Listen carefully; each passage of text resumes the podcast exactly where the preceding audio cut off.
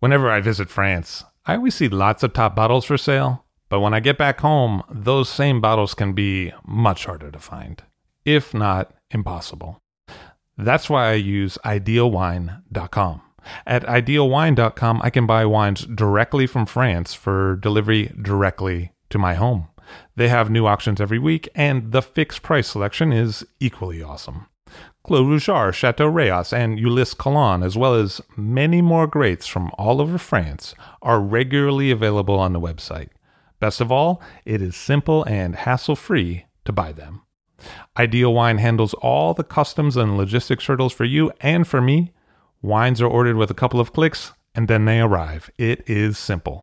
Check out idealwine.com for more information. That's I D E A L W I N E.com to find what you'd like to be drinking. I'll drink to that, where we get behind the scenes of the beverage business. I'm Levy Dalton, I'm Erin Scala. and here's our show today.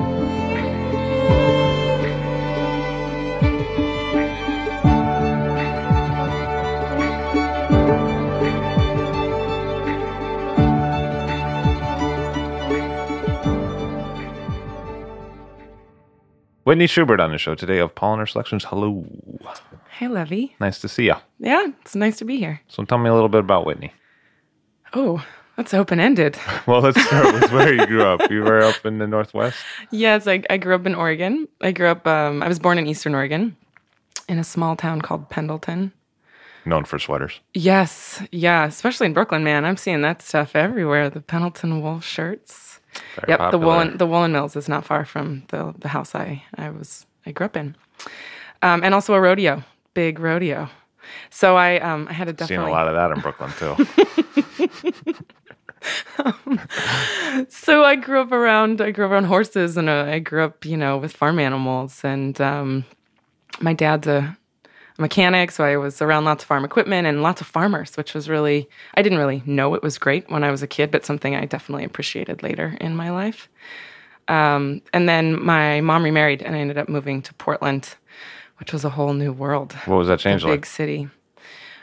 Um, Portland isn't an exceptionally diverse city, um, but relative to where I had been, um, it felt. Are you saying that it's pretty white, bread? Is that I actually think I just recently read an article that it was, you know, it's the whitest city per capita Is in that true? America. Yeah.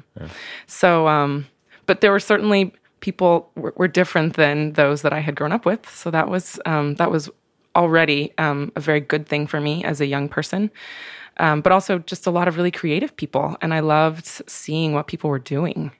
I wasn't as aware of it, you know, in junior high and high school, but then of course, after I came back from college, um, being able to see the exciting kind of ventures that people you know it's a city that's that there's a really strong entrepreneurial spirit but it's also a very encouraging city. People are like oh you want to you want to put a bunch of bacon strips on maple bars? I mean that's like an awesome idea. Like we will support you and buy those maple bars. And so it, it's funny to see how many like wild and wacky ideas come out of portland because people feel so encouraged to just go there. Which is that, that kind of earnestness that gets skewered by the New York cynical, like Portlandia stuff, right?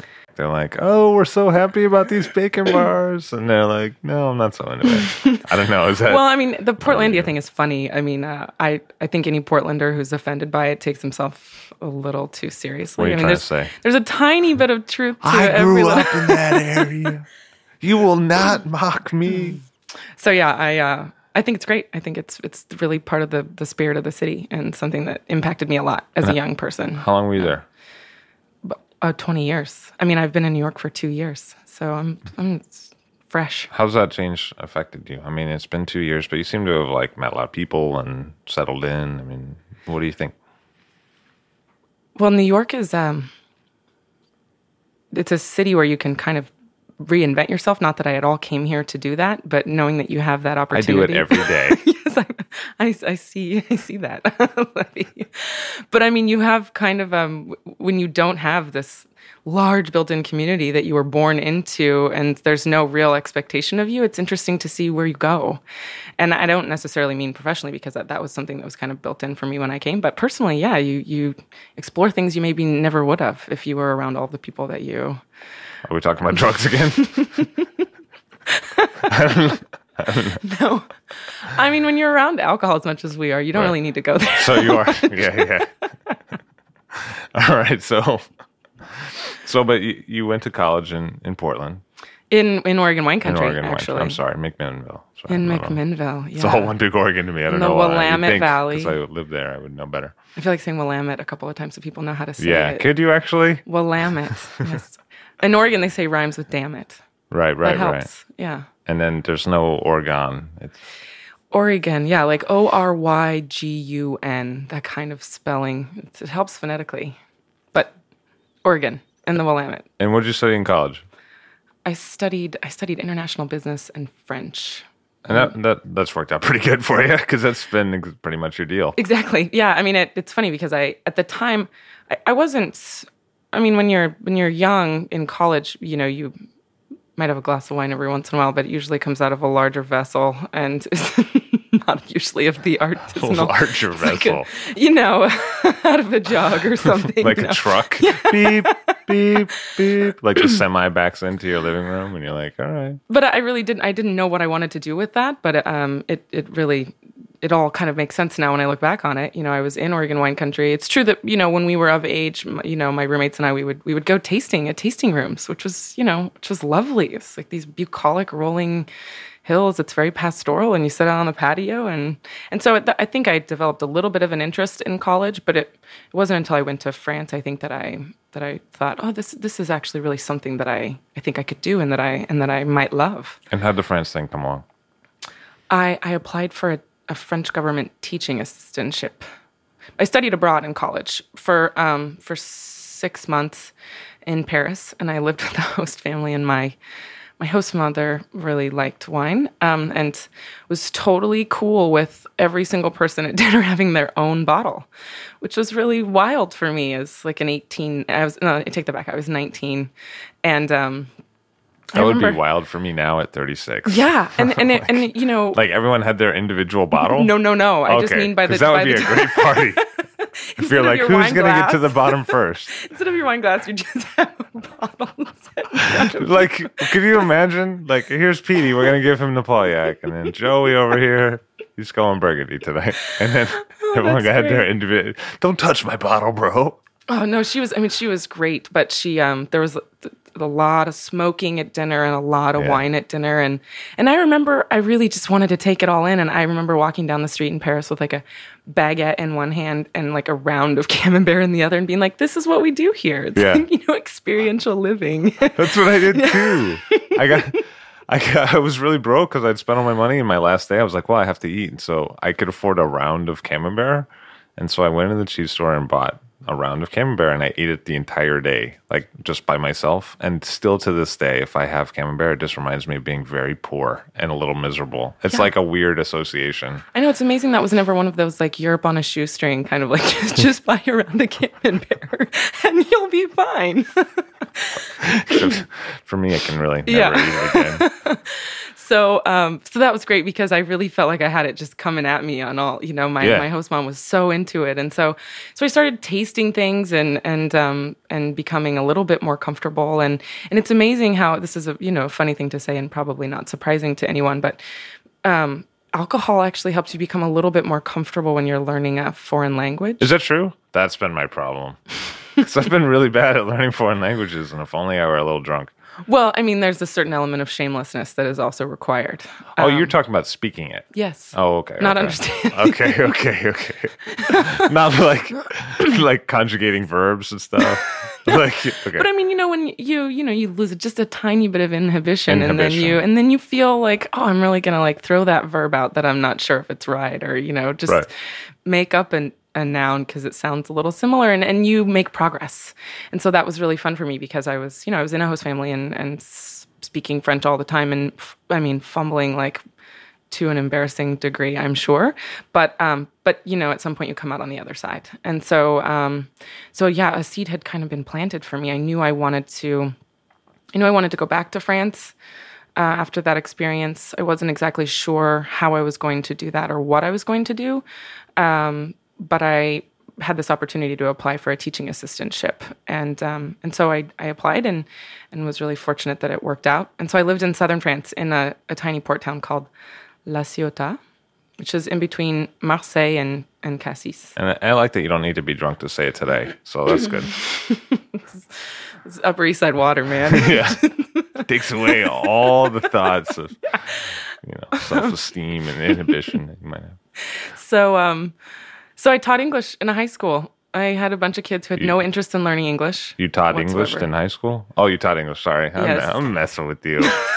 After that whole thing about like I don't want to be made fun of for how I say things. Yes, in a high school. Because that would be awesome if you're like, Todd, what up, dog? What are you doing here? He's like testing recipes. Not kind of like low, quiet talker voice he has. so you go down and you're teaching English to yep, teaching English to kids who don't want to learn. Yeah. Um, I mean, they certainly wanted to learn some things. We'll teach you this word if you teach us this word. oh, okay, okay. Yeah, but the the jockeying didn't get them very far, and so um, so I, you know, I, I worked twelve hours a week. That's uh, a lot. It was the only. I, I had never ever uh, Let, let's uh, let's run that again. One, two hours a week. Like, one two one two, and and leading up to that experience, I had.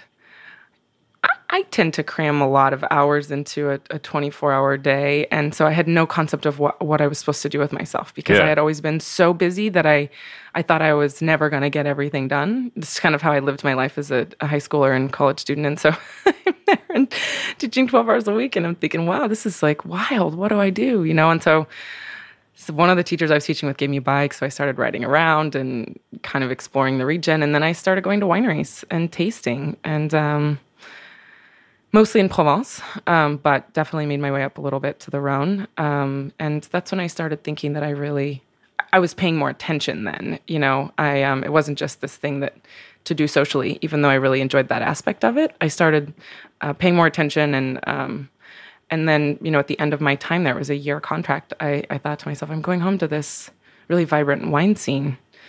I think there's something here, you know. So I went home and I um, I started working in um, in the tasting room at Rex Hill Vineyards, which is a very um, it's one of the the earlier Oregon wineries. They were established in the early '80s, so there was a lot of history there, a lot of older vines. And I, I worked in the tasting room and just started learning about Oregon Pinot Noir, and I loved I loved having contact with customer with consumers. I had a blast. Doing I think that. you're really good at that. Like you're really engaging with people right away. You know what I mean? Thanks, Levy. Because I try to make it difficult, and you're still good at it. I'm like, so- I'm gonna beat you down, Yeah. Levy. get you with kindness. You know what I mean? That kind of thing. I loved that, but um, I also, after a while, you know, you're pouring the same four or five right, wines, right, right. and at some point, you get sick of hearing yourself talk. You Yeah. know, it's like, how can I tell this story any differently? And um, and I, at that point, um, you just make stuff up? You're like, it's actually named after Tyrannosaurus Rex. and just to see their reaction. Yeah, that's great. I, yeah, no, I, I, I, uh, I certainly probably got a little creative, but um, fortunately, around, you know, I came home in May, started working in May, and then um, harvest rolled around, Yeah. and I I mean literally like raised my hand and said please please please like let me do anything and so I would work in the tasting room during the day and then we often would have fruit arrive in the evenings or in the early mornings so I was kind of sandwiching tasting room hours with whenever fruit would arrive and you know you got to work the fruit that comes in and um, so that was lots of fun I mean having a headlamp you know on the sorting table which I actually do sometimes in Burgundy because it, it helps see like I didn't know that. variations in color yeah um, anyway I do it sometimes just in my own home. just Just because we don't, walking we don't like to pay Con Ed. that's great no, but I mean, did that kind of take you back a little bit to the, the farm roots? Yeah. Definitely. I mean, I um, I like to get I like to get my hands dirty, and um, you know, I mean, as a kid, I chopped wood and bucked bales every once in a while, and uh, you know, played with my dad's like tools. you know, I liked Yeah. I liked to get dirty, and and I really um, I have such an enormous um, amount of respect and appreciation for for that work and how vital it is to all of our livelihoods, not just the livelihoods of those people who are doing it. And so I loved being closer to the fruit. I mean, that was really like I felt like I was at the source, you know. And it's once things arrive in bottle, you you instantly have a disconnect. Even if you know you, you try your best to be connected, I, I really loved that idea of being able to go to the source. Especially if so- it's corked. I'm really not feeling connected to this wine. I'm not getting the experience they intended.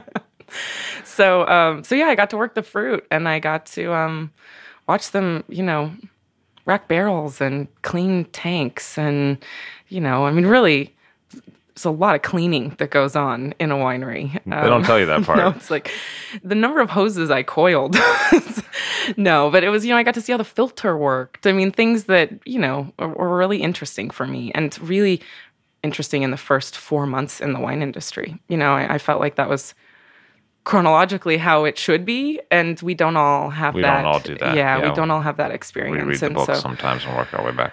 and and I and I, I recognized at that time how lucky I was to be having that experience and really appreciated it. Because it was still earlier. Like, how old were you at that time? oh yeah, I was 22. Yeah, exactly. Yeah, So, like, are you old enough to drink? Yes. Okay, why don't you go help us clean the filter? I would card the guests at the tasting room and then they would card me. oh, really? That's really hilarious. no, but I Actually, mean, I want to see your idea. but um, I I still at that time, even though I was I was working harvest and having fun getting to know everybody, and you know it was harvest in Oregon, and and I I'm sure it's like this in other regions, so I haven't had the opportunity to work in other regions. You know, winemakers are um, it's Oregon is a very collaborative wine region, but they all really rely on each other for things. So, you know, somebody's driving over and loading up your, you know, forklift because their forklift just busted and they have, you know, a bunch of fruit they need to move. And and so I, I liked I got to meet a bunch of winemakers, you know, and I so it wasn't really at that time even uh, apparent to me that that was something that I was going to want to be involved in long term, but I was having a blast. I just I loved it. And um and so at some point I, I after harvest um, asked if they would be open to me selling some of the higher end like single vineyard wines in the in the portland market i needed to get out of the tasting room at that point. I was really ready for a little bit of a change. And they bit they were really open to it. And so so that was my first experience on the streets you know and i and at that time it was great because i just had those like four or five wines and i, I knew those knew wines you know? It was different than working for a distributor and kind of doing the whole like okay i'm gonna do all my reading and figure out you know? And so i um You're like, let me tell you how the filter works on this bad boy. but I'd seen the sites and I'd been in them and, and I knew course, the yeah. history and and so um, I started making appointments and going to see you know some buyers who had been buyers in Portland for you know 30 years or something and and I just had a ball. I loved calling on people and um, and and I loved working with there was a local distributor and so I was kind of an additive you know I mean I was an additional salesperson for them you know and um, so I did that for a few months and started thinking, oh, I, I miss French wine, and it's and I not because I wasn't enjoying um, the wines or enjoying the Oregon wine community, but I really I missed French wine, and um, I met this guy who was coming down from Seattle, uh, Rafer Nelson. He's a doll. He now has a, a small import company in the Northwest. But he was coming down from Seattle. He, was, he worked for a company called Triage Wines, which in its day was a pretty spectacular Pacific Northwest uh, importer distributor. And they were based in Seattle. And he was coming down to Portland on a Tuesday, selling all day Tuesday, spending the night on Tuesday night, selling all day Wednesday. And then they would send a truck down on Thursday to deliver. And I thought, well, that sounds really complicated. and I asked him, I said, Are you ever thinking about, you know, hiring an Oregon person? And he said, Well, I'm not really at liberty to tell, but I think one of our owners, you know, there are two owners of the company. One wants to move down to Portland. And um, so, yeah, we, we might need to be hiring somebody. And so I just started sending resumes and calling. And, and I, I mean, I had, I had seen his book and, and really liked the book. And, it, you know, in Portland, this isn't as much this way in New York, I've found, although I'm sure there are exceptions to the rule. Um, reps want to taste each other's wines. So, you know, you're kind Well, of doing really the. not that way in New York.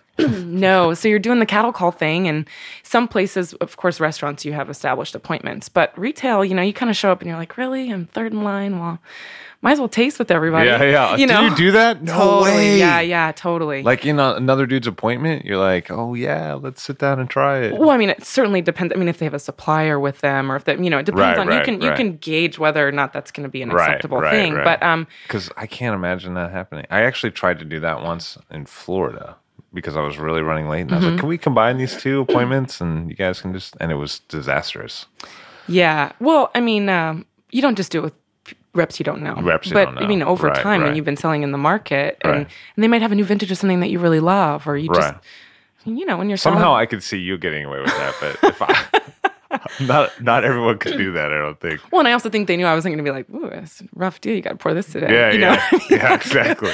I mean, I just wouldn't say anything if I didn't like the wine, and if I liked the wine, I would, you know, be complimentary. And so, Because I think a lot of people would be like, "Well, it's good, but I think I have a better Pinot in Yeah, my book." you like know what I that. mean? Just You know? yeah, yeah. Because I can. I mean, that's what would happen. I think you know. I well, New know. York is a, it's a It's different a different. beast. It's yeah. a different yeah. beast. Yeah. So, um, so that's how I mean, I would ask if he and I started chatting, and I'd be like, "Hey, you mind if I taste or whatever?" Or he just like throw me a couple bottles like from behind while he was talking about them, and I'd do a little pour or whatever. So I started to taste a lot of wines in the portfolio, and it was a really cool portfolio. I had no idea at that time how cool it was. I just knew that I wanted to get back into French wine, and and um, so anyway, I they ended up hiring me, and I was so naively fortunate. It's it's really um, funny to think about now. And um, one of the owners moved down, and it was just the two of us, just um, the two of us pounding the pavement. And he was a really quiet fella, so he started doing more of the in like uh, administrative side of things while I was out in the market. Um, but I can't, I still can't believe how formative that time was for me because I really when you work for a company that tiny, you do everything. You know, I delivered my own wines. I unloaded 40 foot containers.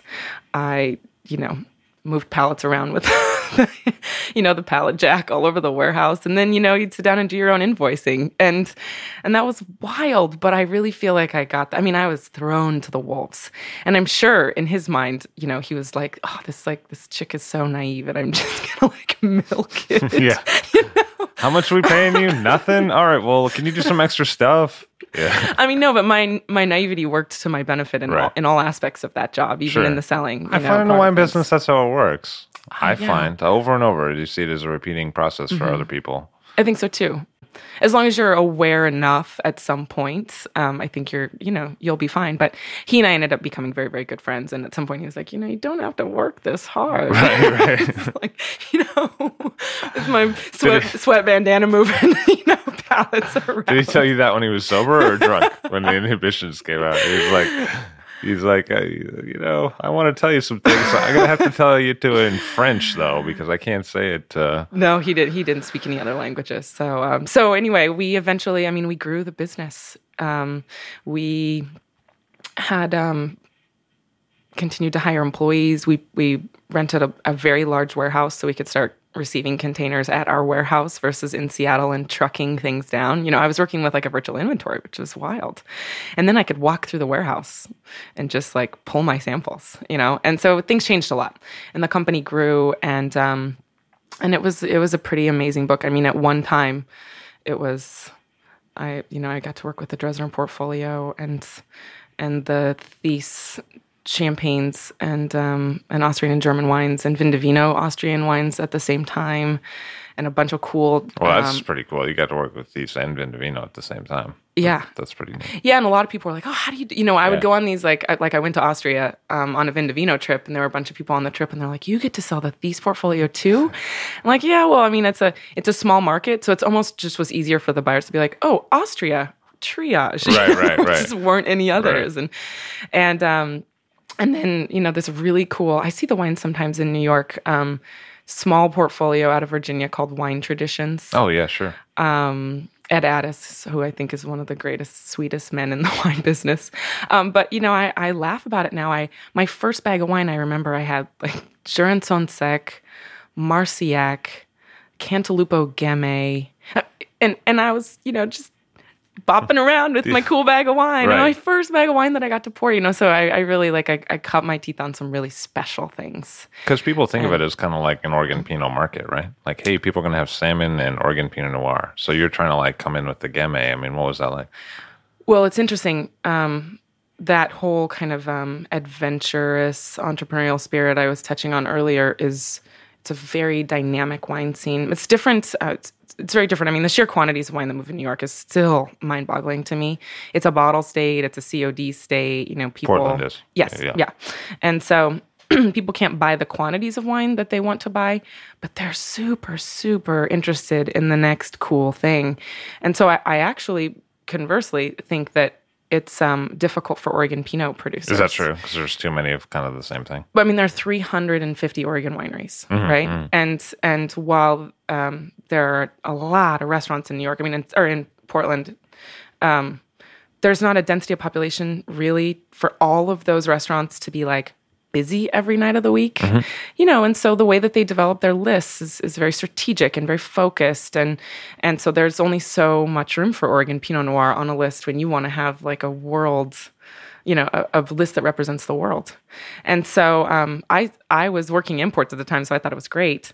But you know, then when I um, moved back into the Oregon um, side of things for a while, I started to recognize while there are, are some lists that are very Oregon centric, there really is not nearly as much support for the Oregon wine Oregon wines as you might imagine. Similar to kind of maybe how Finger Lakes is in New York. Oh, okay. Except That th- bad? like with no well, real champions? I mean, no, th- there are certainly there's- there's, there are certainly a some champions. people, oh, but, yeah. definitely. Just not the concentrations that you would expect. You know, it's not like going to Beaujolais and having a list in front of you and, And seeing all- nothing but okay, Beaujolais. right, you right, know, I mean, okay. it's a, there are these really dynamic lists, um, and and I think you know the the winemakers who are out and about and patroning you know the restaurants and everything. I mean, there's certainly support. It's just not like you might expect. Not like it is in Napa or in Sonoma or you know, it's it's Is that a tourist thing? Like, do tourists really drive that? Like, if you show up in Napa and you're from out of town and you're like, well, we're in Napa, we want to have Napa wine. But if there's less tourists in the market, like in, say, a place like Portland where people aren't making it such a destination, are there, is there less demand to have Oregon Pinot Noir every single night? Well, I think it's interesting you say that because the um, the hotel restaurants definitely have a much, much, much stronger Oregon presence. Got it. Um, and and and those are some of the greatest lists in Portland. But anyway, I remember um, Roberto Conterno going to Portland to work the market, and his distributor took him out to dinner, and he wanted to drink Oregon Pinot, and I mean it was this really great list of like wines from all over the world. Like it was.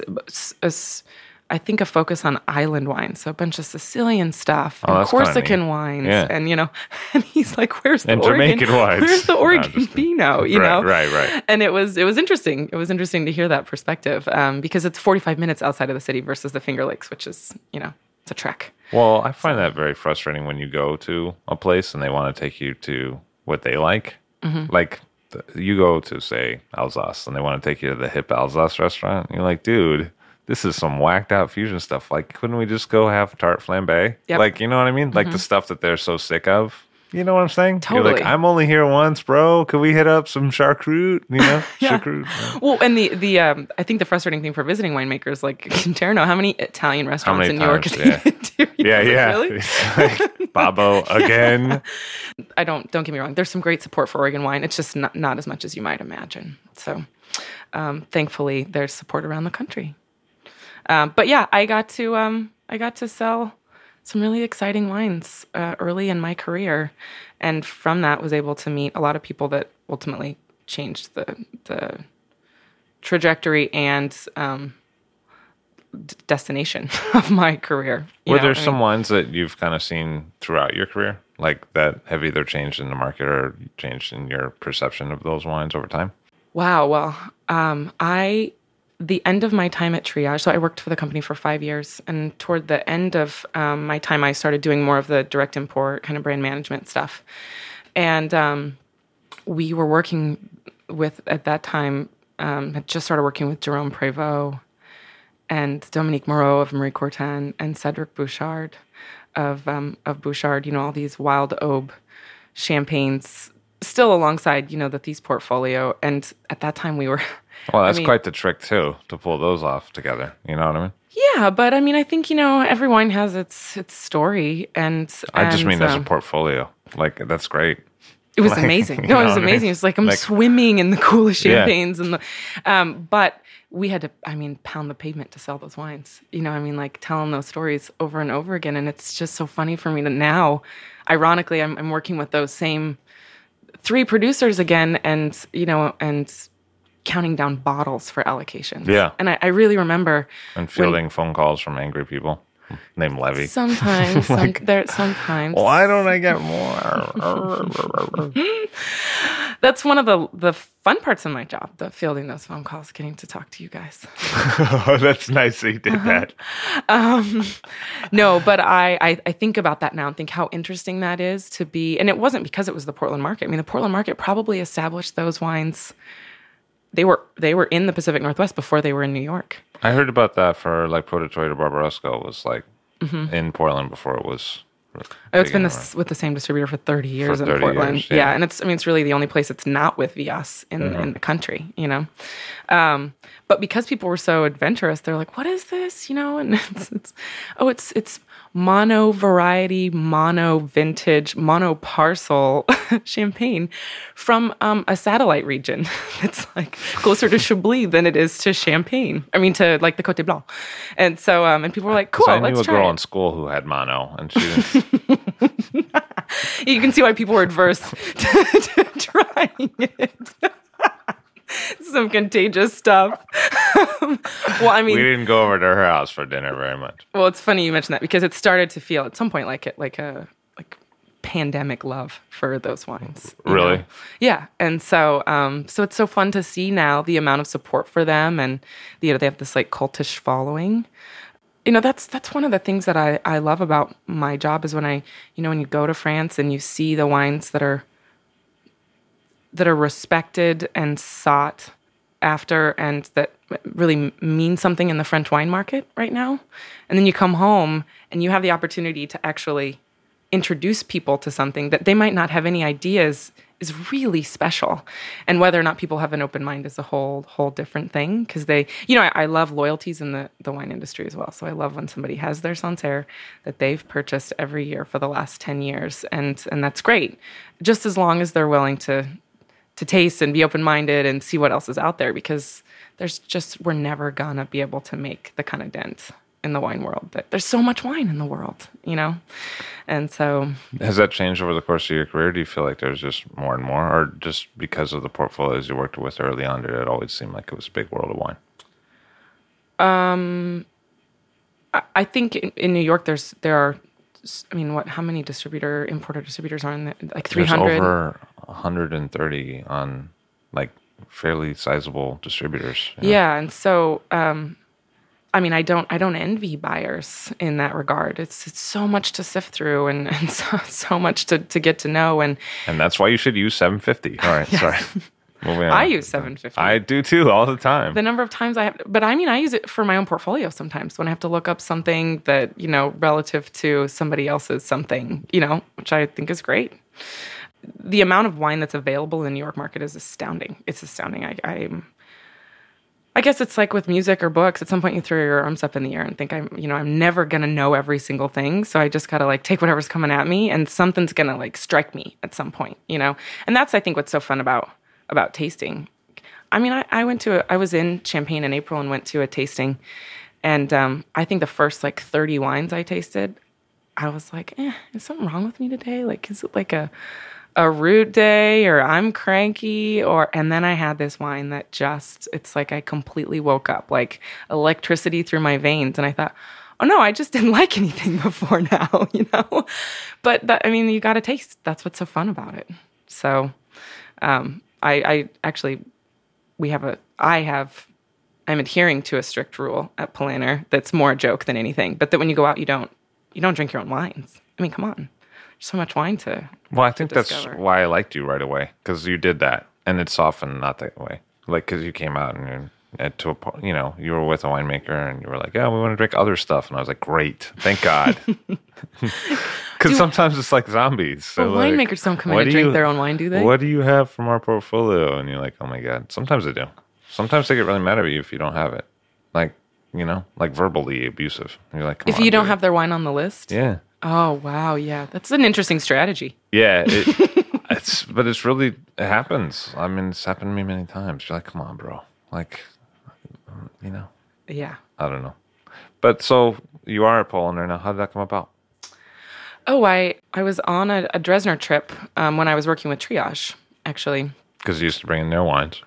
yes yes um, and i had the great great pleasure of working with joe and and kevin and um, and so I went on a trip, and Doug was Doug Polaner was on the trip. Um, Because he used to rep. Uh, yeah, for a long, long time. Yeah. for a long, long time.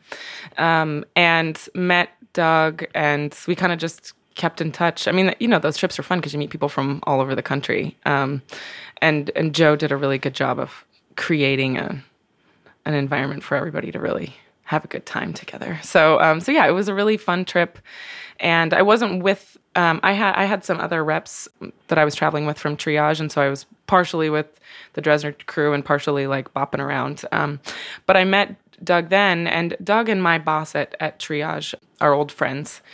They started. I mean, I think Doug pioneered it, but in um, the early 2000s, a group called the Vine Origins Group, and it's um, regional importer distributors around the country that meet about I don't know two or three times a year and get together in each other's various uh, regions and talk about everything from what they're importing to company morale to you know their delivery drivers breakfast who knows? But i mean they all t- they all get together and like bounce around ideas. And so triage was a part of that vine origins group. Triage no longer uh, unfortunately no longer exists. And so you know every once in a while i just be in communication with doug. And i actually when i left triage i i left imports um, for a period and moved to i was the director of the international pinot noir celebration for four years which was a pretty huge departure but was a ton of fun and I met amazing people in the wine industry all over the world and became much more deeply rooted in the Oregon wine um, business. Oregon wine, I mean, it's a community, it really is, and one that I still feel lucky to, even from afar, be a part of. But I think after four years, I don't know. Maybe it's my personality. After four years of doing anything, who knows? Four or five, who knows? Um, maybe I need to switch things up. But um, Doug had called throughout um, that time that I was, you know, he'd check in every once in a while and say, "Hey, we got this, we got this position. You know, haven't haven't had a great fit, or you know, have had some turnover. Interested?" And I always thought, "I'm not going to move to New York. Are you crazy? Like, I live in Eden." That's how I felt about Portland and about the Oregon wine industry, and and then about the right before my last event at IPNC, he reached out, and I thought, you know, I'm just I'm going to go hear them out. I felt like um, I had come to New York to visit a friend and had a really amazing weekend, and and um, started feeling like this odd, just this pull, this pull east, a pull to New York, and so I decided I'm going to go hear them out because I think they're not going to like third time they're not going to reach out again, you know. So I came out and I met with Doug and Tina, and I met with some other folks in the company, and of course the book itself is very very appealing to me. I mean, there's some producers that I'd worked with in my past, but other you know growers that I'd been always interested in, and um, and the position itself, I was I was really interested in. So I took a leap. I took a, a wacky, wild leap, and Does it seem like Doug draws on talent from around the country more than other distributors? I see a lot of people from different markets come in work for Doug. Oh, that, that's an interesting question and something I hadn't I hadn't thought of. I mean, there's certainly a balance. I mean, there Tim Arnold's worked for Doug for you know 11 years, and and um, so I, I think that Doug and Tina more than anything are really interested in finding the right fit, and if that means you're from Norway, there are a certain number of factors to consider. Um, but I If- really if, think that means you need eight months of darkness and, and some exotic fish. there are a lot of basement apartments in New York we could find for you. and so, um, no, I, I really think they're looking for the right fit. You know, there, there, there's a, a, a dynamic that they're very aware of in the company, um, and and I think that's something that's been a focus of theirs really in the last three years. Really, how how people play off each other and and um, but you know, it's New York. New York is a city. Come of, to that of- beacon. yeah, I mean, people come to New York, you know, and um, and I, I think that's one of the the greatest. Um, that's part of the life of this city is people come here for something, looking for something, you know, and um, and so yeah, I um, I said yes, and I and I came out, and I love the my fellow brand managers, the, the guys I work with are really just like passionate, dynamic, funny, interesting, um, dedicated guys, and we learn from each other every single day and I love working with reps. I love being out in the market and getting to meet, you know, getting to meet buyers. It's it's a really dynamic industry. It's super competitive, the New York market. It's really been eye opening for me. But um but in a good way. I think you know, lots of it's it's the cream of the crop. So you work with the French portfolio, you're French brand manager, and there have been several short harvests lately in some key areas of France. And what's that been like to deal with? Just you've been here two years. There's the beast of a restaurant scene here that goes through a lot of volume. I mean, how do you how do you balance the two things? And what are you looking to balance in 2013, where it looks like it's going to happen again? Well, I mean, first and foremost, I think the the most difficult part of that is. Um, recognizing how it affects the livelihoods of the growers. Mm-hmm. I mean that that piece of it is um, is probably the part of my job that I take most to heart. I mean, I remember when I first started traveling to France and into Italy, and you know when I went to Austria, you know it's really obviously magical to be in the vineyards and the cellars and to meet those people. But for me, my my major takeaway was always that I had a responsibility to to to tell these people's stories and to to try to find some way to to translate my experience to the people I was working with. And I remember in 2012, after the hail in the Loire, I had called um, Manuela Chidaine and I said, How, "How's Francois doing?" And she said, "I I think he's been on the tractor for 23 straight hours." You know, and I wanted to like I wish I had like I could record that and play it for not to say, "See, this is why you don't have any wine," but to help remind people um, that while there are a lot of really glamorous, exciting parts of what we do, that these people are working their asses off. and it's just not, um, you know, as much as we can continue to keep that conversation going, um, the better. And so that's my first piece is always making sure that growers know that we're thinking of them and that we're we're here working for them and that we understand um, while we're not necessarily in the trenches there with them but we understand that the predicament that they're in and we hope to be able to serve as kind of a buffer and to continue to represent their wines to ensure that in vintages where you know we we have a lot more that things that there are no stopgaps that things are still okay. Um, and then the part two of that is helping reps communicate to buyers and, and us communicating to buyers that that you know they're not just being cheated. There's an explanation for why there's less wine, and um, and so that's that's certainly a challenge, and it's specifically in the Loire and Burgundy. Um, you know, the, one thing that's good about it is that you you sell all the wine that you have. You know, I mean that's that's a good thing, but you have an AC Chablis that you maybe usually buy 1,200 cases of, and in a vintage where you can only get 900 cases, it's just lost sales and lost placements. But it's not like we're unique in that. You know, I mean, everybody's dealing with the same thing. And so it's a matter of being creative. And we, we've brought on some new producers to kind of help balance that out. I mean, not that that's the only reason, really. If we find something exciting, that's first and foremost the reason to do it. But it does help. It does help to have another Chablis producer to add to the mix to lighten the load, if you will, the pressure on on inventory. And so 2013, yeah, I mean, the the Loire specifically, I mean, Vouvray and, and Montlouis, I mean, the, the just, it's, I, I don't know what we'll be getting. I really don't. You know, even in 2012, we're working with a lot of, um, a lot of Montlouis Brut because stuff was, you know, declassified. And, and I think that what's, what's not necessarily good about that, but what's an interesting, um, part of that, um, I guess the result is that it does make buyers really aware. And I mean, there are some buyers like you who, you know, who know what's going on, but other folks who, you know, it's not just, it's not just New York City where we sell wine, you know, it's, it's two full states. And so it's, it's good for that to be a part of the conversation, I think, because it helps people understand. So I think you kind of got to let the chips fall where they may as far as the way people buy wine is concerned. And with allocated wines, allocated wines are allocated wines regardless of production numbers. You just might have less in a year. Um, and the thing is, you want to take care of people who are being supportive and whose business is growing. But the flip side of that is that there isn't always more wine, right? So let's say you get like, just for the sake of conversation, 100 cases of something, and you have your buyers who, some of whom have really performed well in the last year, you know, you'd love to be able to give them more.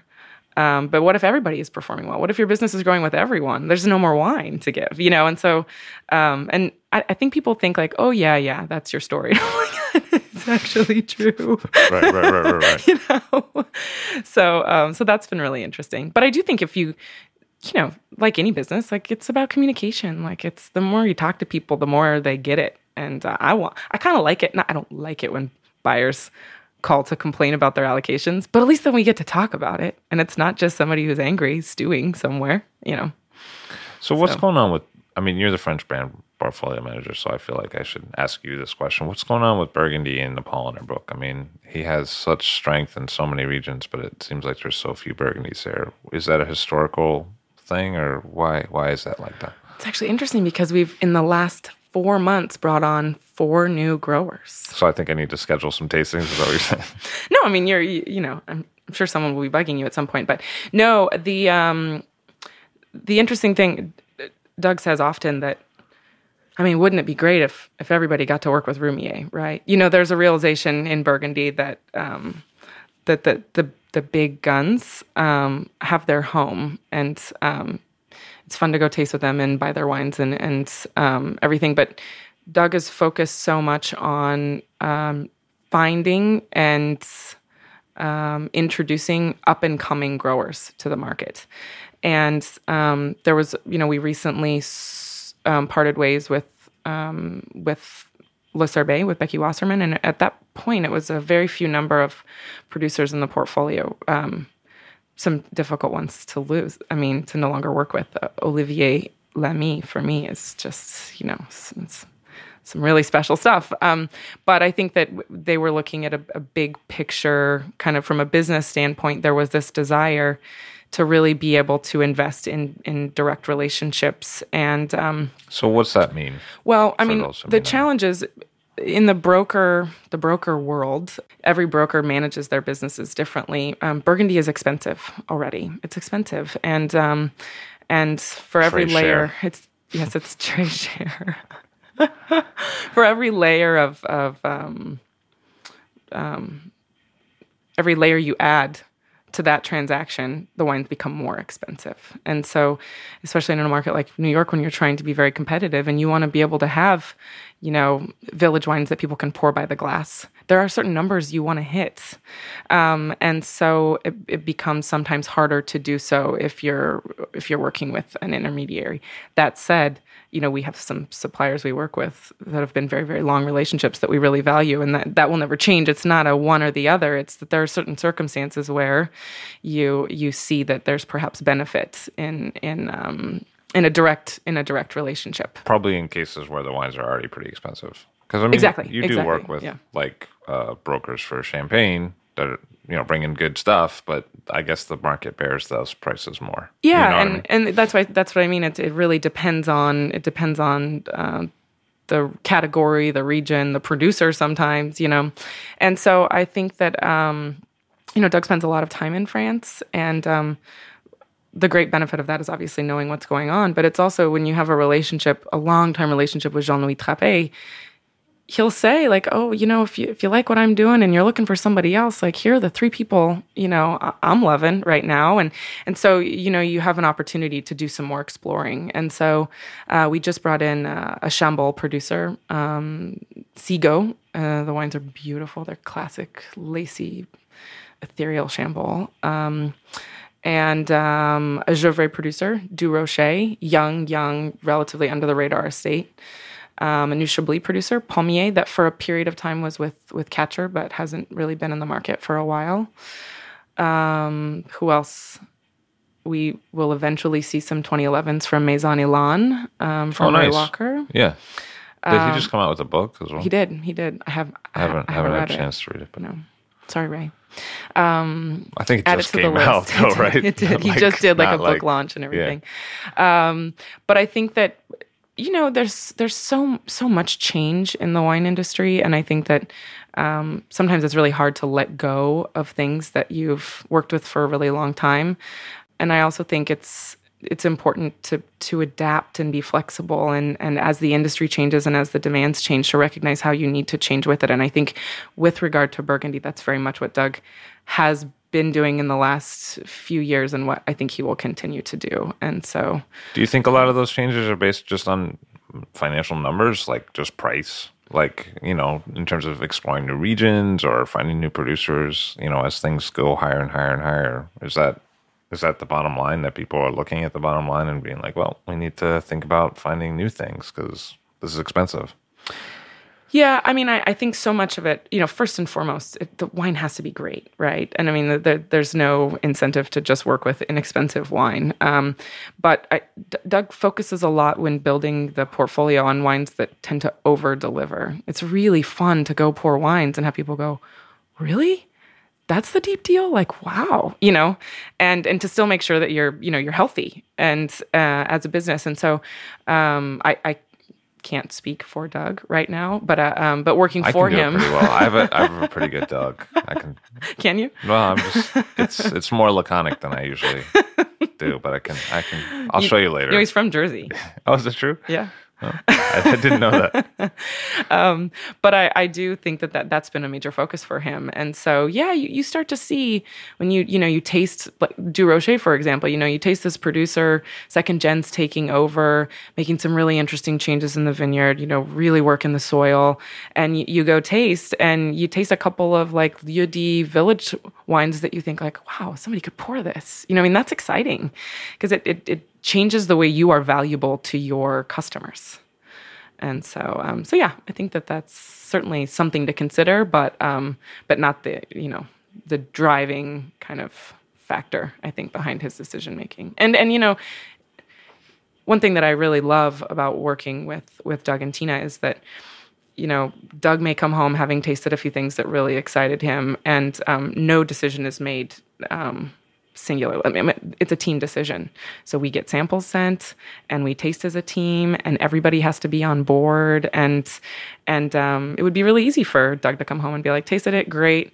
Here's the labels, get COLA approvals and, and, you know, get all like the I's dotted and T's crossed. And it's just not how it is. It's really not. And I, I really appreciate being involved in that process, and I think the other brand managers um, and you know our purchasing director Mark, I think he does as well. And um, and it's been great. You know, they I got So to go you're to saying Champagne. you've uh, eight balled people? Is that what you're saying? oh, You're like, I am not taking this over my dead body. well, I mean, the amount of times you say no is extraordinary. Is that true? Oh my gosh, yeah. I mean, if you want to have a book that people continue to rely on and that people, you know, appreciate and value, you, yeah, you say no a lot, a lot, um, which is. I really don't like the Dear John letters. Right, right, right, right. I mean, those are it was great meeting you.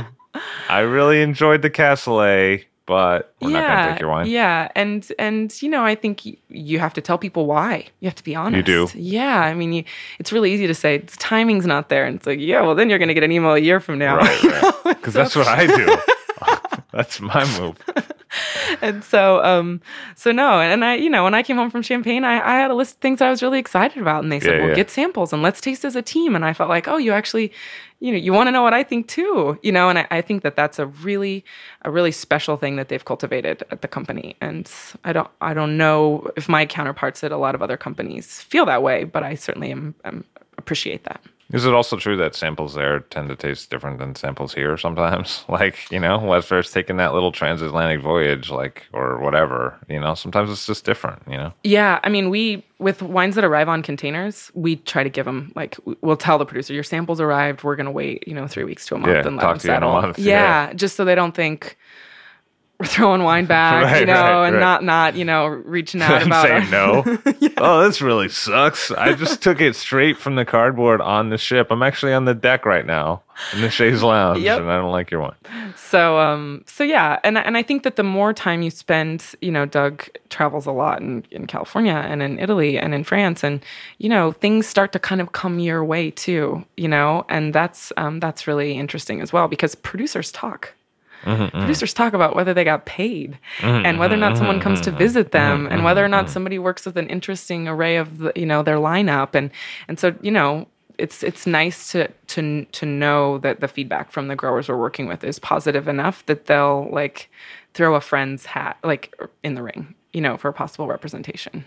So, so yeah. Whitney Schubert, thank you very much for being here today. Oh, it's been a real treat, Levi. Whitney of Polaner Selection, it's a pleasure having you on the show. Thank you. I'll Drink to That is hosted and produced by myself, Levi Dalton. Aaron Scala has contributed original pieces, Editorial assistance has been provided by Bill Kimsey. The show music was performed and composed by Rob Moose and Thomas Bartlett.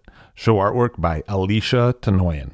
T shirts, sweatshirts, coffee mugs, and so much more, including show stickers, notebooks, and even gift wrap, are available for sale if you check the show website, illdrinktothatpod.com. That's I L L drink to that, P O D.com, which is the same place you'd go to sign up for our email list or to make one of the crucially important donations that help keep this show operating. You can donate from anywhere using PayPal or Stripe on the show website. Remember to hit subscribe or to follow this show in your favorite podcast app, please. That's super important to see every episode. And thank you for listening.